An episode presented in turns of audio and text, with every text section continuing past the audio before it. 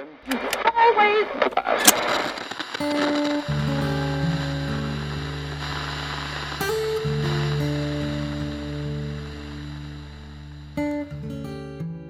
今天跟大家聊几句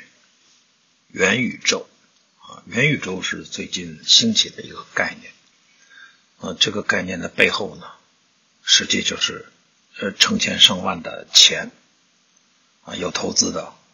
啊，有搞培训的，有写文章写书的啊，有建公司的啊，当然还有瞎扯淡的。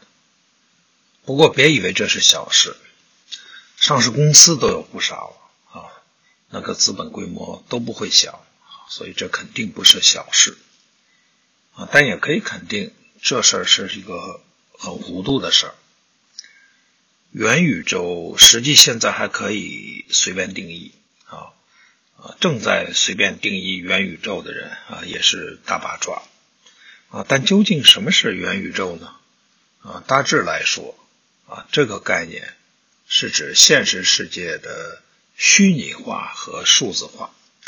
啊，所得到的是一种互联网的应用环境啊。当然也可以说。呃，是存在于某个层面的社会形态啊，这样说是没有错的。再解释几句啊，就是说过去的世界和现在的世界啊，都是物质的世界啊，都是物质的啊，就是实在的，看得见、摸得着的啊。如果你有一双鞋，你能穿在脚上感受一下；如果你买了一块肉啊，放在冰箱里啊，它如果坏了。啊，那你一定能够闻到怪的味道，啊，这些都是实实在在的，啊，不过这样的世界今后啊会发生改变，或者说啊现在正在改变，啊，这也是真的，啊，正在从实实在在的啊改变成为虚拟的、数字的，啊，能看见的，啊，似乎是物质的，啊，但实际却是非物质的，啊，只是一种。啊，屏幕上的呈现啊，或是镜像的呈现啊，这个这方面就已经不神秘了啊。比如说，现在已经很流行的这个虚拟现实技术啊，这个技术发展到最后，你就可能弄不清楚啊真和假了，搞不清楚物质和非物质的啊。你靠虚拟现实，甚至可以看到。几千年前活动的城市啊，它可以进行复原啊，这都是虚拟现实技术带来的成果。元宇宙呢是现实世界的呃虚拟化和数字化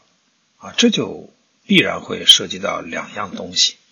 我想告诉大家重点啊，元宇宙这个概念的重点啊，就是范围和技术啊，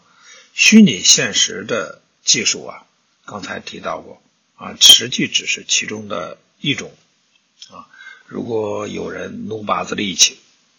啊，什么网络游戏啊、社交媒体啊、区块链之类的这些技术，呃，我想都可以融合进来啊。这个甚至是无中生有的技术啊，当然也可以融合进来啊。没有技术怎么搞虚拟化和数字化呢？啊，所以啊，这个元宇宙这个概念一定跟技术是有紧密关系的啊，所以一定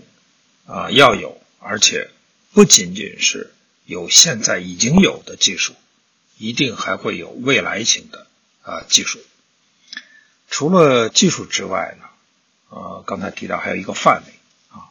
现在有关元宇宙的概念呢，呃，很多都是瞎扯淡的。啊，都是制造概念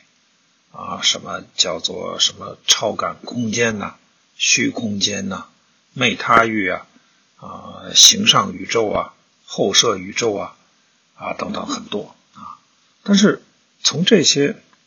呃这些玄而又玄的这些文字啊大词儿来看呢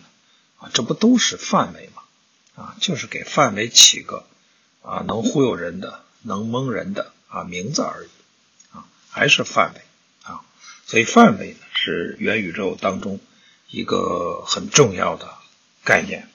啊。呃，这些概念的使用啊，这个会带来风口啊，风口还是很有用的啊，因为风口啊概念呢跟钱跟资本的关系很大啊，如果拼命往里归纳成功了啊，那就忽悠成功了啊，钱和资本都会有的啊，这就是概念和风口的重要性啊，这两者呃是紧密联系在一起的，在二零二一年呢。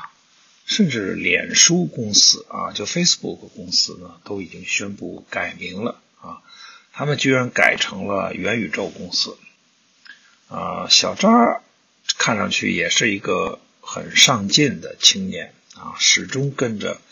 潮流的变化。不过，以我的看法来说呢，这个小扎扎特伯格啊，他这么做是对的。啊，脸书确实有这个条件去做啊，它可以利用社交媒体的这种粘度和聚合效应啊，利用各种技术啊，让你不得不跟着走啊。就像中国老年人用微信啊，过去说这些老年人啊，老头老太太哈，可能连手机都不会用，现在他们玩微信哈也没有问题啊，甚至可能比年轻人都上瘾。啊，这个不愿意的，明知有危害的，但是又不得不加入啊，这种情况就是聚合效应啊。像微信，你不看，现在就很难得到什么信息啊，因为别人大家都在用这个，用微信啊，在互相发信息啊，也在给你发信息啊。这个如果你不看啊，你就得不到这些信息，所以呢，你不得不加入。但问题是呢，呃，有了聚合效应啊，这个能把大家呢强行的聚拢在一起，这样就可以做点别的事情啊，实际甚至可以改变你的生活方式，让你干什么你就得干什么，不服还不行啊。现在低头族还少吗？啊，刷手机的人还少吗？实际就是这样。啊，因为很简单的聚合效应，啊，脸书就有了做元宇宙的啊这种实现的条件。脸书公司如果到了元宇宙的这个阶段、这个程度啊，那小扎的这家公司就不得了了啊，这个脸书公司 Facebook 啊就会变成无敌的垄断公司了啊，脸书就会从啊社交媒体啊变成为。啊，一切互联网应用的啊超级平台，你干什么都离不开脸书了啊，钱就会都给脸书公司啊，给小扎赚走了啊，这就是小扎忽然迷上啊元宇宙的原因，我是这么认为的啊，这可能也是脸书啊改名为啊 Meta 的这个原因。脸书公司和小扎呀是真的能做啊，这不是忽悠。但小扎之外的很多人和很多公司啊，他们这就是就是忽悠了啊，甚至是大忽悠